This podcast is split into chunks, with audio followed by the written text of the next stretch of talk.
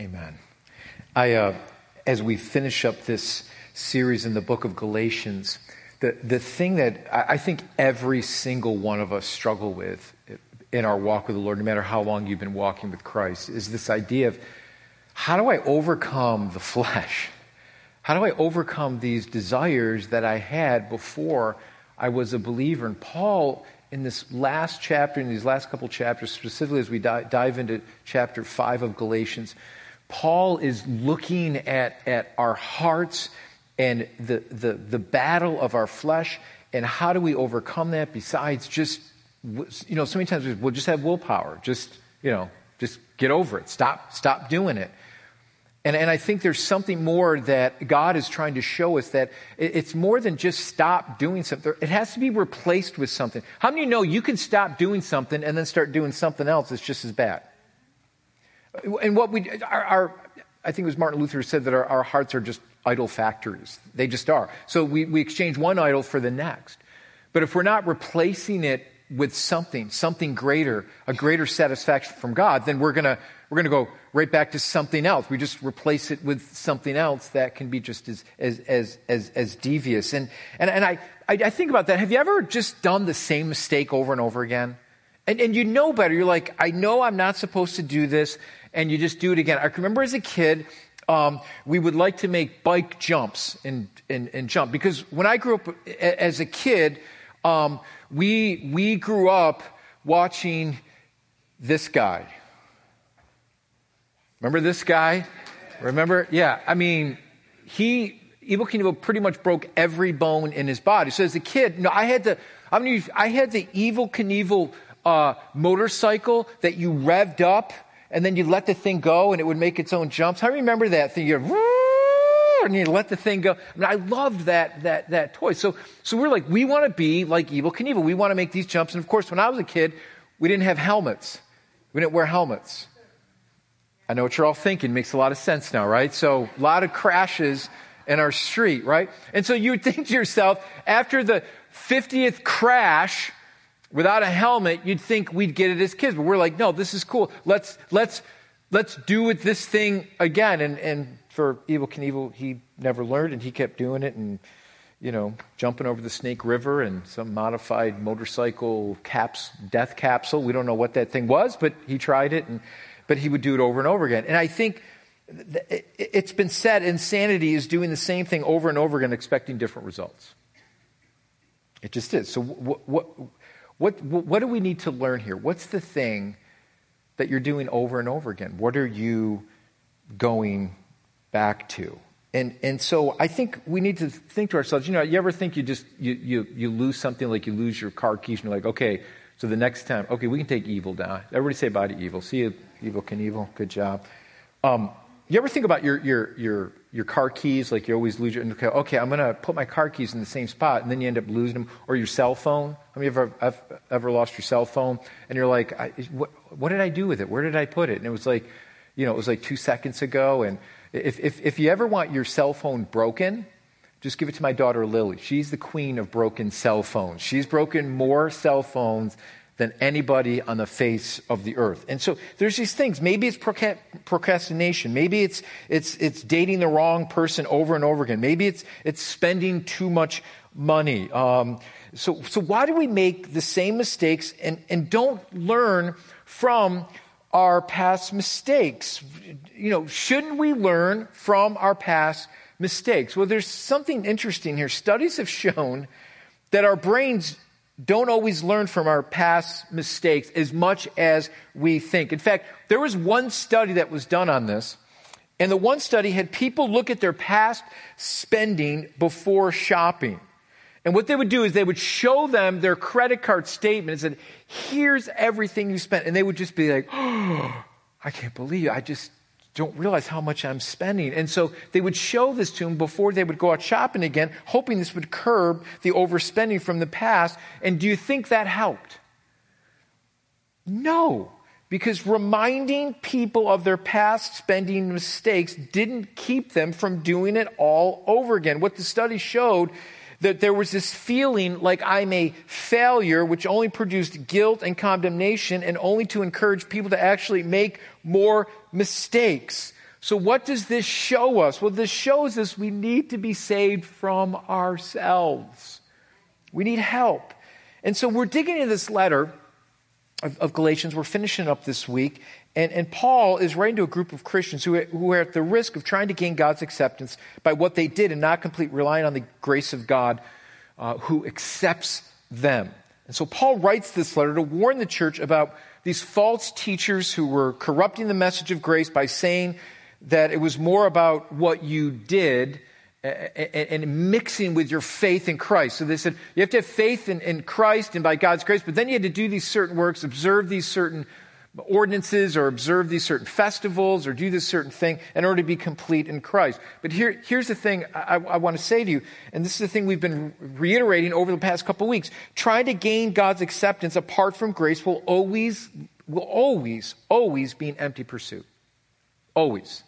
If we're trying to accept, if we're trying to get God's acceptance through, through what I do and not by and not by God's grace, it will always be an empty pursuit. Why? Because we will always make mistakes. How many of you make mistakes? All of us make mistakes, don't we? We, we make mistakes and we'll always feel like we're not measuring up. And, and one day uh, we'll, we'll feel good about ourselves, only the next day to feel like we're a huge disappointment to God. So, how, here's the question How do we live for God and not allow our past mistakes to define us? How do we live for God and not ourselves? How can we actually please God in a way that's honoring to Him and not lifting up myself or not trying to honor Him by all the good works that I, that, that I do in my life so that it makes me feel good about myself? How do we truly honor God and so that we are truly satisfied in Him and overcome this battle of our own flesh? Well, let's look at Galatians chapter 5. I want to look at what Paul says here, and I want to look at Galatians chapter 5, verse 1, and then we're going to, we're going to look at verses 13 through 25. So you got your Bibles, you can turn there. Use, you can use the Bibles in your pew if you want to. If you don't have a Bible, that's our gift to you. You can take that home with you. You can look up at the screens. But let's see what, let's see what Paul says here in the book of Galatians. First, in ver, verse 1, he says, It is for freedom that Christ has set us free. Stand firm then, and do not let yourselves be burdened again by a yoke of slavery. And then let's look, let's look down at verse 13. He says, You, my brothers, were called to be what? Free. You were called to be free. But then he says, here's, here's Paul's caution. But don't use your freedom to indulge in this sinful nature. So, what is Paul saying there? There's that sinful nature that we're warned against still in our lives, even as we are new creations in Christ Jesus. He says, serve one another. So rather, serve one another in love. The entire law is summed up in a single command to love your neighbor as yourself. And if you keep on biting and devouring each other, watch out, or you will be destroyed by each other. Great, great, great words there. So, what is the life by the Spirit? Here's what Paul says. So I say, live by the Spirit and you will not gratify the desires of the sinful nature. For the sinful nature desire what is contrary to the spirit, and the spirit what is contrary to the sinful nature. They are in actual conflict with each other, so that you do not do what you want. But if you are led by the spirit, you are not under the law. So what he's saying is if you go back to the law to try to please God, you're actually under slavery. It's actually, it's actually going to be a weight on your life. It's going to, it's going to chain you to your past. And, he's, and now he gets really specific with the, with the sinful nature, with the acts of the sinful nature. He, here's the fruit of, of the sinful nature. He said, they're, they're obvious. So Paul says, they're obvious. So don't think there's something, something that's hidden or you don't know what they are. They're, they're obvious. He says sexual immorality, impurity, debauchery, idolatry, witchcraft, hatred, discord, jealousy, fits of rage, selfish ambition, dissensions, factions, and envy, drunkenness, orgies, and the like. I warned you, as I did before, that those who live like this will not inherit the kingdom of God. Verse 22, but Paul says, But the fruit of the Spirit is love, joy, peace, patience, kindness, goodness, faithfulness, gentleness, self control. Against such things there is no law. Those who belong to Christ Jesus have crucified the sinful nature with its passions and desires. Since we live by the Spirit, let us keep in step with the Spirit. Let us not become conceited, provoking and envying each other. Everybody say amen to God's word. Okay, so what, what are we seeing here? Th- these verses have some good news and they've got some bad news. And, and what I want you to understand here is that what, what Paul is saying is for those that are in Christ, Jesus sets us free from the slavery of sin. We're no longer slaves to it. We don't have to be slaves to it. Everybody say amen. So, so this is what Christ does for us, the power of Christ in us. Through the forgiveness of Christ, we are made right before God through his grace. Amen. So sin no longer has its, has its stranglehold on me. But Paul gives this warning. He says, understanding that Christ has forgiven you and that you're set free from that and your position in God now is one of, of a righteous position that you can now stand before holy God. But then Paul gives this warning. He says, listen, you better stand firm. Stand firm because you need to protect the freedom that you now have in Christ. So, so what this is telling us, there's something that we need to do. The word stand firm there is actually a military word. It combines the idea of keeping alert, resisting attack, and, and, and, and sticking together and being strong. So we have this freedom in Christ. He has saved us, but we must be alert. We can never let our guard down. Have you ever watched a movie and, and, and you, there's someone, there's some evil villain in the movie, and, and you think that evil villain is done, they've died, and then that person slowly walks away, and you're saying, they're not dead.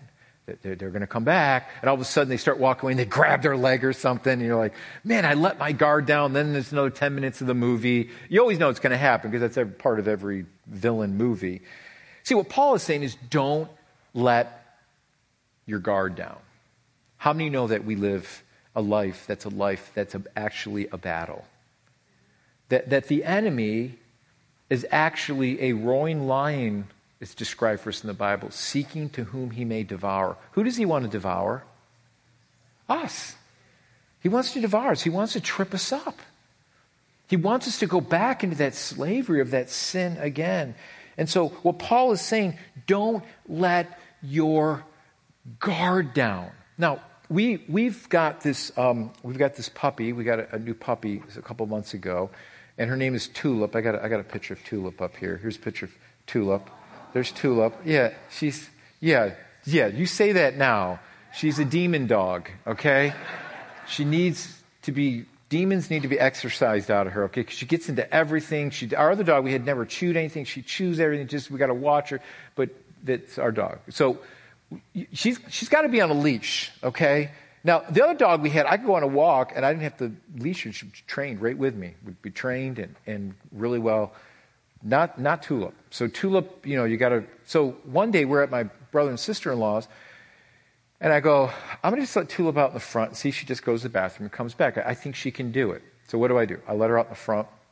I got my slippers on. So I'm watching her, and all of a sudden, she just takes off. And she's going behind the neighbor's yard. She's like three streets over. And I'm running through everybody's backyard in my slippers, right? So people are thinking, what is this crazy guy doing running through? So, so thank God, my niece Lydia, she's like the dog whisperer. She gets on her bike and, and kind of is trying to head off Tulip from getting hit by a car. So she takes off on her bike and she just yells out, Do you want a cookie? Boom! Stopped right in her tracks. I'm like, Lydia, you are the dog whisperer. You are the best. So we finally, we got Tulip. We picked her up. Nothing happened. But what Tulip did was she abused her freedom.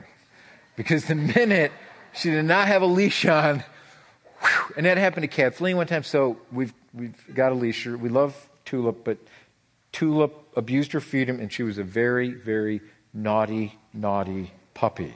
So we're having fun. We're thinking to ourselves, why did we do this? What were we thinking? So we are in that puppy phase. So here's what, what, what Paul's warns us of. Here's what Paul does. Here, here's what he does. He goes into verse, he goes into verse 13.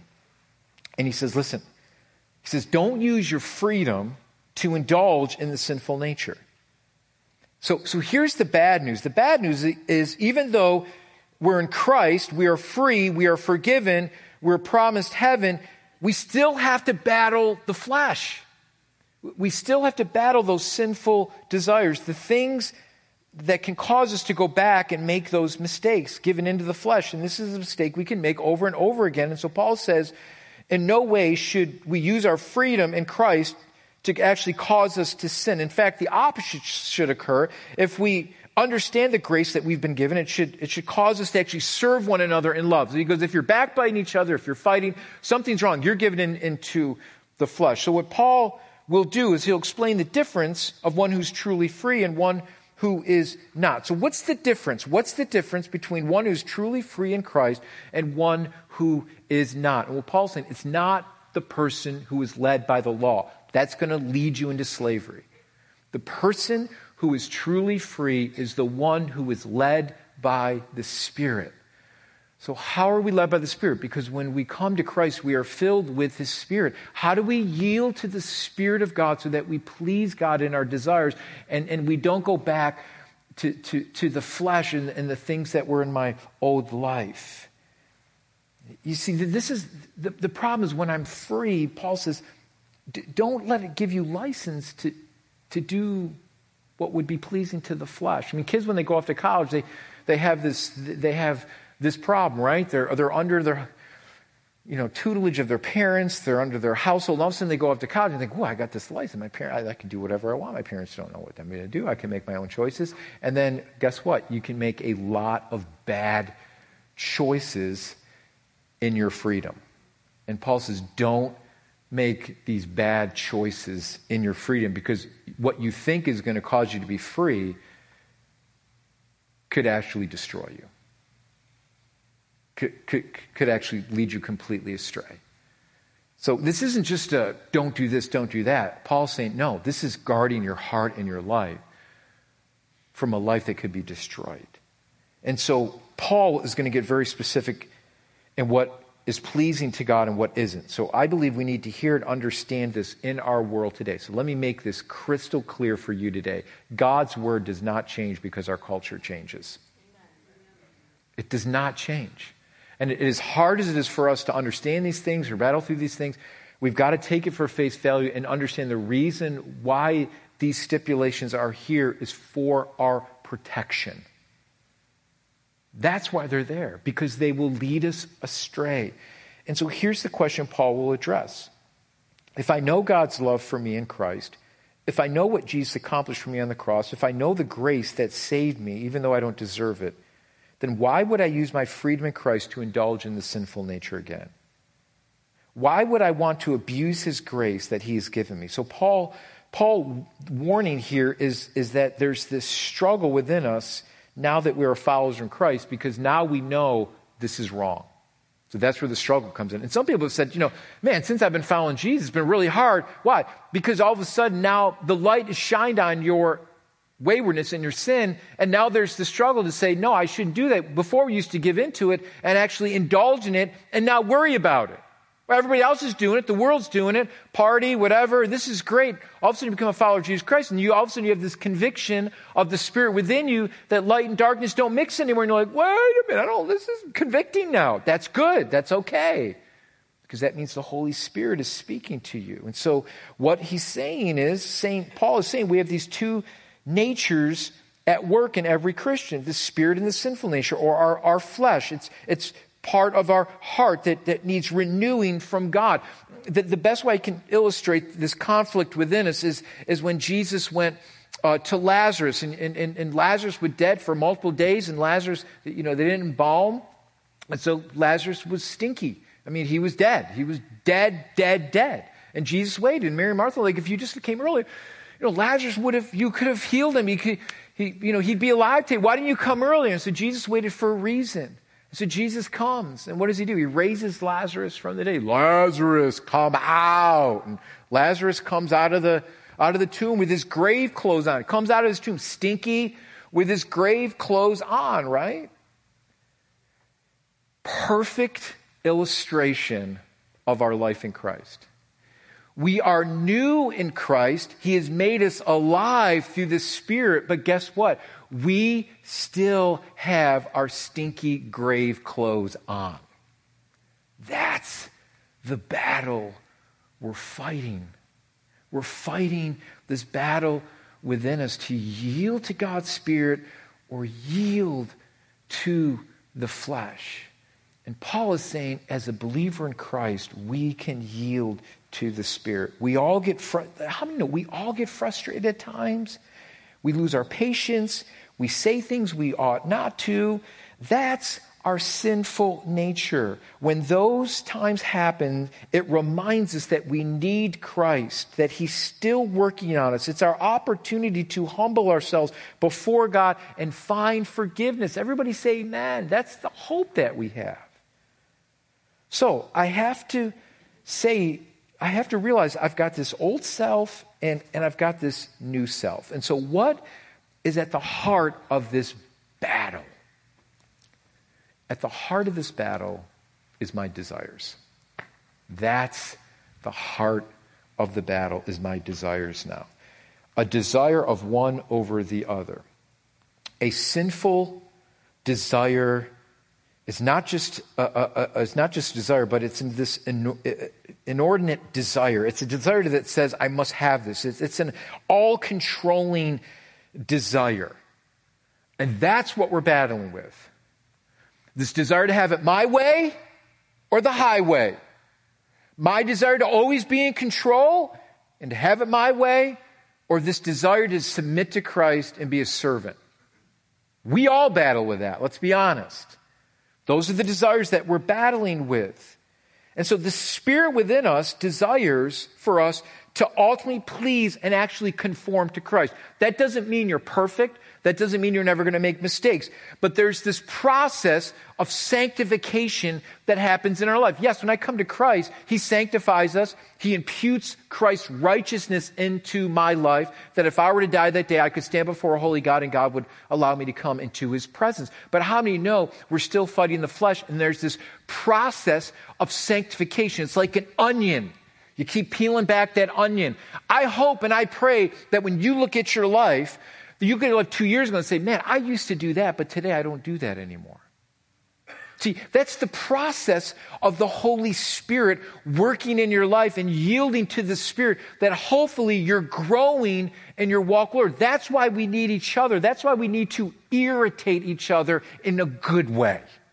Not irritate, irritate each other in a bad way, but to have conversations. Iron sharpens iron, so one man sharpens another. So somebody may say something like, that really irritates me. And then you start thinking about, it, but you know what? They're right. They're right. That was a bad attitude. I shouldn't have said that. You know, I should have put I should have put a little filter on my mouth, and I didn't. I just said what I wanted to, right? Boop. So listen, listen. We all, when you think back on something you say, you say, I shouldn't have said that. Right? We all have filters, right? We all got our Christianese. We know the right things to say, right? We all, we all, but what happens is when something pops through that filter when you get upset, what is it? It's like, oh, I messed up. No, there's something deeper going on in your heart. So, so when you blow it, you get irritated, you say something, just don't say, oh, I made a mistake, I'm sorry. Just say, God, is there something deeper in my heart that you want to deal with? Why am I so frustrated? Is it just because people can't drive in New York? Right? Is that, is that the only reason? And then you get so frustrated, you're mad at everybody. There, you know what? There's something deeper going in your heart that you're not actually satisfied in God. Because if we're really satisfied in Christ, you're driving along, oh, okay, praise the Lord. You, you, you're, you're an idiot, you don't know how to drive, but just praise the Lord. Thank you, G. You keep listening to your music. You know, Amazing grace. Okay, you cut me off, so how sweet the sound, right? I hope you're saved, okay? I hope you're not, right? See, the, the problem is not other people, the problem is us. It's our desires. Are we truly satisfied in God? And so we, when we mess up, I now have this hope. I know it isn't me. It isn't what God wants for me. And I know I need to change. And for anyone who's not sure about what the work of the flesh is, Paul gets very specific. So let me run through the work of the flesh here because this, this hits us all. Verses 19 through 21, Paul will show both actions and attitudes of the flesh that we tend to, that we tend to make more of, of actually these issues than, than the, and downplay the attitudes that we'll see uh, that Paul talks about later. But both are equal and costly to the family of God and can divide uh, the body of Christ. And so Paul uses these words to describe how the, how the work of the flesh and, and, and when it comes to sexuality, he says that they're obvious he says, none of you should be surprised by this. And he talks about sexual immorality. It's actually the word porneia in the Greek, to where we get the word pornography, which basically it was kind of a broad word that, that literally means anything, any, any, anything outside the bonds of marriage between a husband and a wife is considered sexual immorality, period. You can argue with me all day long. That's what it means. Because that's the work of the flesh. Any sexual activity outside the bonds of marriage is sexual immorality. That's what Paul, because Paul was dealing with a very immoral society that they, these Christians were living in. So he had to get very specific with them. That's the work of the flesh. And so what he says is impurity, which means unnatural sexual practices and relationships, debauchery, which is, which is just uncontrolled, unrestrained, uh, unrestrained in my sexuality. Um, Paul talks about drunkenness in the same way the abuse of a substance, uncontrolled, led astray. Paul talks uh, of the flesh and, and, and by trying uh, to know that, listen, here are things, not only these sexual things, which is very obvious, but he said there's these other things that are just counterfeit to knowing God and, and knowing things trying to find God through a different spiritual means. And he talked about, he talked about idolatry, witchcraft, are, are, are speaking to specific occultic and pagan religion, religious practices. This is counterfeit to knowing God. But then Paul describes, so we can look at those and say, well, yeah, I, I'm doing okay there, Pastor. I'm not struggling with a lot of those things. But then, then Paul gets these, and these are just as bad. Paul describes how the flesh can destroy relationships. I want you to understand, in, in, in, those verses that we read, Paul is talking about our relationship to one another, how the flesh can actually destroy our relationships. And he uses eight words to describe this. Five have, have to do with our attitude and how destructive they are. So here, here, here, here, here are the first five. He talks about selfish ambition. This is when it's always about me. It's always about me. I've got to have it my way. That's, that's selfish ambition, work of the flesh. There's envy. Envy is wanting what others have. He talks about jealousy. What's the difference between envy and jealousy? Envy is wanting what others has. Jealousy is I don't like what others have. I don't like when other people succeed. So jealousy comes up when you see your neighbor pull in in a new car. You're like, man, they got a new car. What's up with that? Still driving my car. They have hydraulic mud flaps and I don't. What's up with that? There's no such thing as hydraulic mud flaps, by the way, just so some of you were thinking if there was. Then there's hatred, and this, this literally is hostile, constantly in conflict with one another, fits of rage. This is blowing your top, uh, outburst of anger, just out of control. But then he describes three things that can so easily work its way into the body of Christ.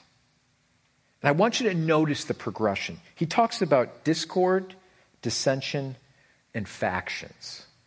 What are these three things? We need to understand this because this is the, this is the progression that can, that can divide every single church if we are not careful. And Paul lists these with all the other works of the flesh.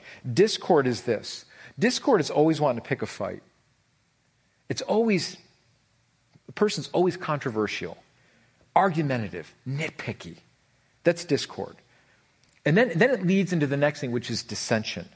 This is actually creating division between people. It may be covert, but it's saying things like, hey, what did you think about the changes? Just throwing it out there. What do you think? And then that person may agree with you, and all of a sudden, all of a sudden, it goes into the third thing, which is factions. It's dividing into camps or groups of warring people. Paul said, work of the flesh. It starts out so innocent. It starts out just like, oh, you know, hey, hey, I'm just, this is the way I feel, man. The way I feel, man. Yeah. How do you feel about it? when it has nothing to do with the gospel or anything else. And what it ends up doing is ends up creating divisions, and then, you for, and then you form these little camps of people, and what it ends up doing is dividing the church. And let me tell you, I've been pastoring too long, too long, to know what's at the root of all of it. And what's at the root of all of it is nothing spiritual. What's at the root of all of it is I'm not getting my way. It's preference. That's all it is. I want it done a certain way. It's not done my way, or I don't like this, and I want my opinion known. And what it ends up doing is it creates division within the body. And, and, and Paul's saying that's a work of the flesh. He's saying, let's not, let's not bite each other's backs. Let's not, let's not get into these argumentative things that have nothing to do for the gospel sake. What are we doing to serve one another? What are we doing to lift each other up? What am I doing to let go of my uh, priorities and let, maybe let go of my liberties is, is for the sake of the betterment of the whole body. And so what, what Paul does is, is Paul juxtaposes the work of the flesh with the work of the Spirit.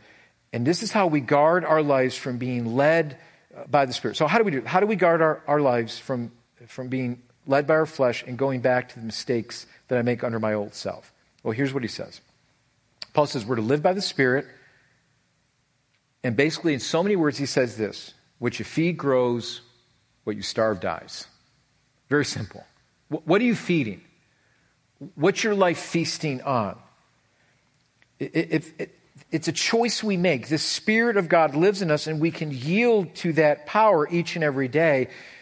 What makes you alive is God's Spirit within you. That's what makes you alive, is God's Spirit within you. So, what, what, what, what makes for a healthy apple tree? When you look at an apple tree and you look at its fruit, what's the thing that made that fruit healthy? It's the tree, right? It, you, you, you, can't, you can't take a dead stick and then try to tie that is a good looking apple, by the way. And it's real, by the way. If I tie this, it, is that tree still dead? Is there any life in that tree? Well, wait a minute. There's a nice, healthy apple hanging on it. You, you, you, can't, you can't make this dead stick come alive by putting a healthy apple on it. And here, this is a, here's what we do. Philly, this is a nice little woo. Okay pointing at everybody. I feel like a teacher. So here's what we do. Here's what we do. The way we try to compensate for the Spirit is by saying, I'll just go to church. I'll try to use the right words. I'll carry my Bible around. I'll do my Bible says. All those things are great things. But you know what? They're all outward. Look how good I look. I carry my Bible. I say the right words. I don't cuss. I don't do these things. I come to church. I look so good on the outside. And there's so many people that live by that, but they're dead inside. They're dead. They're not really led by the Spirit. Because those are the exact same people that Jesus encountered in the Pharisees. They looked great on the outside. They did all these religious things on the outside, but they were dead on the inside. There was not true fruit being produced in their life. See, the life of God within us is seen in the fruit that is being produced in our lives. And what it is, is growth is gradual. As we grow in Christ, it will be seen in our life. So I should be able to look back over my life and say, wow, two years ago I acted like this, but now I have changed. I used to fly off the handle there, but I don't do that anymore. This is a direct work of God working in you to produce the correct fruit of the Spirit. See, I stop myself now. I see my unhealthy patterns in my life. Does this mean I'll never mess up? Of course not. But as I grow in Christ, I will see a need to offer forgiveness. I don't hold grudges any, anymore. When I say something that, that might seem like gossip, I say that was wrong and I need forgiveness for that. Do you see the, do you see the heart change that begins to happen in our life? See, true fruit can only be seen through adversity. Spiritual growth is tested through trials. So here's the thing next time you're tempted to lose control, thank God right away. It's an opportunity to see that you're actually growing. See, I want you to notice something that Paul is saying at the end of this chapter. He said, The purpose for living by the Spirit is not just to say, Look at how I'm growing, I'm better than you, nah, nah, nah, nah, nah, right? That, that's not the purpose. The purpose of it is to keep us from pride and becoming conceited, Paul says there in those last verses. Thinking that we are better than others is not the purpose of my growth in Christ. Living by the Spirit will create unity within the body of Christ. And so I have to look at my life and say, what is the true fruit? Not, not this exterior stuff I'm doing, because we can do all this exterior stuff and still be dead in our spirit. We can still be doing all this exterior stuff and still hold grudges and bitterness and gossip and do all these other things that are not life producing things that the Spirit produces in the life of a believer. Well, Paul says those things that are being produced in the life of a believer are the ones that are going to keep you from becoming conceited. It's going to keep you humble. You're going to be able to offer forgiveness to one another. See, that's life in the Spirit. And the sad part is, I know so many people that think they're so mature in Christ, but yet they hold on to bitterness and they hold on to these and they're gossips and they do all this other stuff. And you're like, wait a minute, wait a minute, it's not matching up. Yeah, you may look good on the outside. You may know to say the right things. You may know, you may have a lot of Bible knowledge, but you know what? Whip de doo da day if you're not living it out in your life through the fruit of the Spirit. Let's be careful here, people. You can spout off a lot of theology, know your end times, know all this other stuff, but you know, I know a lot of people like that but they're not living by the Spirit. They're puffed up with their own knowledge.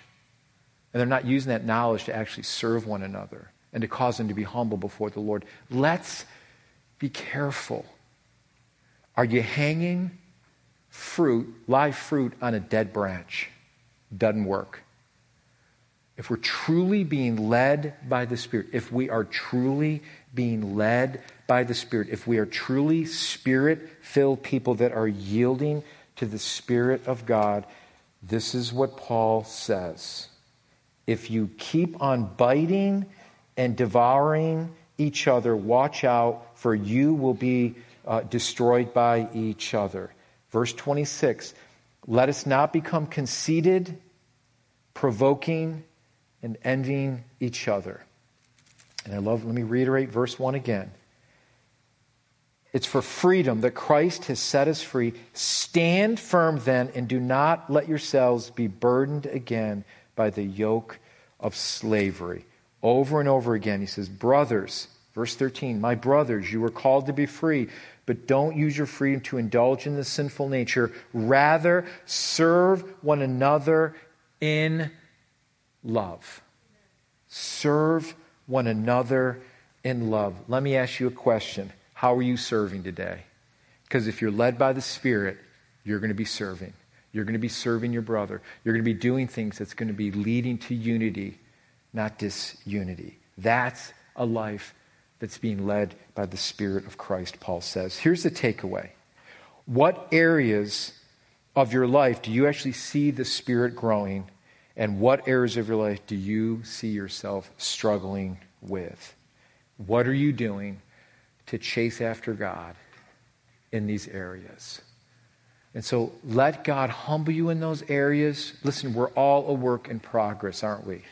We all make mistakes. And so when we realize those shortcomings that I'm allowing myself, listen, listen, listen just be accountable. Listen to your spouse, husbands and wives. Listen to your spouse. Man, is, is there things in my life that you see that are not lining up not to beat each other up, not to hold it over their head, not to point, I was going to pick the stick up again, not to point the stick at them, but to realize, say, yeah, this isn't matching up. This is something that I need to allow God to humble me in my life. Right? It's, it's, not to, it's not to use as leverage to put the other person down. But my prayer for you is that you'll be yielding yourself to the Spirit because when you do that, God will reveal to you those things that you need to work on in your life. And so the way we yield to the Spirit is by saying, God, I want to immerse myself in your word And as I get alone with you in prayer, I want to yield myself to you so that you can speak to me. I want to be around other believers. I want to be in the body of Christ. I want to be in church because I, I want to, I want to put myself in a place where you can speak to my heart. There's about 25 different podcasts I listen to. A lot of them are some are leadership things. A lot of them are, are other pastors that I listen to.